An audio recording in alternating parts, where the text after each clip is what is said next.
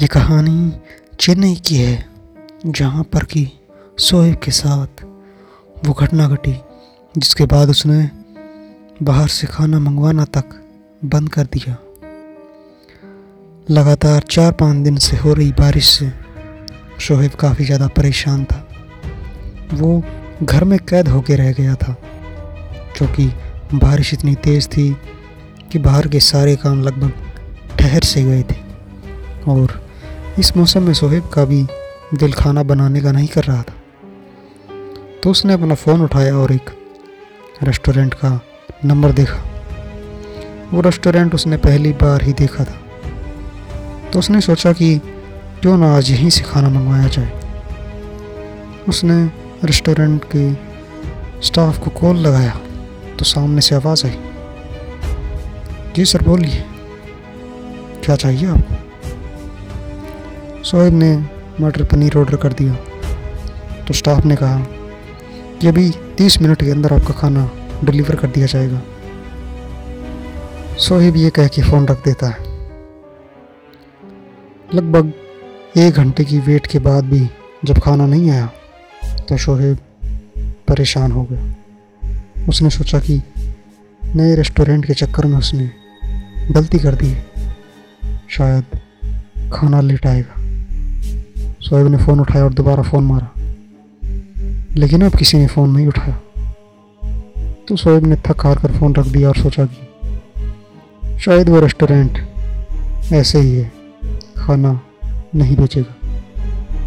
लेकिन दो मिनट बाद ही शोएब के घर की घंटी बजती है। तो शोएब भागता हुआ दरवाजे की तरफ़ जाता है, क्योंकि उसे शायद पता था कि ये द डिलीवरी मैन ही है।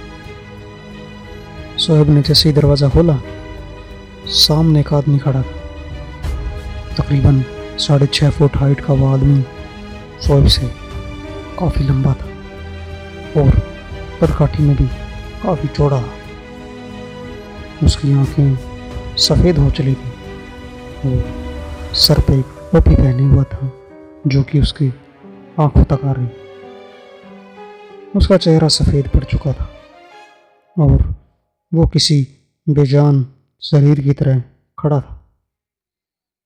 सोएब ये देखते ही थोड़ा सा सहमत हो जाता है कि आखिर ये किस तरह का आदमी। लेकिन फिर उसके हाथ से खाना लिए कहता है कि मैंने ही शायद गलती कर दी तुम्हारे रेस्टोरेंट से खाना मंगवा कर इतना टाइम कैसे लग गया? वो आदमी कहता है, खाना, पूरा खाना पड़ेगा? एक बार जो खाना शुरू कर दिए। तो तुम खाना बीच में नहीं छोड़ सकते। याद रखना, खाना पूरा ही खाना। नहीं तो अंजाम अच्छा नहीं होगा। शोएब को थोड़ा सा अजीब तो लगता है कि वो आदमी से धमकी दे रहा है। लेकिन फिर वो दरवाज़ा बंद करके ऊपर जाकर खाना शुरू कर देता है। वादा ही खाना खाता है कि उसके सामने उस आदमी की सूरत घूमने लगती है और उससे खाना खाने का मन नहीं हो रहा था। उसने खाना साइड में छोड़ा और खिड़की की तरफ़ जैसे ही गया तो वह आदमी बारिश में एक छतरी लिए। अब भी सोहेब को ताके जा रहा था। सोहेब थोड़ा सा डर गया और पीछे हट गया। वो आदमी वहीं से बोला, खाना पूरा ख़त्म करो, वरना अच्छा नहीं होगा सोहेब अब काफ़ी डर चुका था। सोहेब भागते हुए आता है और खाना फिर से शुरू कर देता है।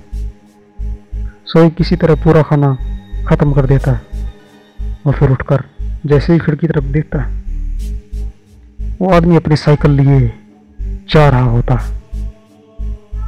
सोहेब को पता चल गया था कि वो आदमी कोई साधारण आदमी नहीं, बल्कि एक आत्मा है। तो वो कौन था और क्यों वहाँ आया था?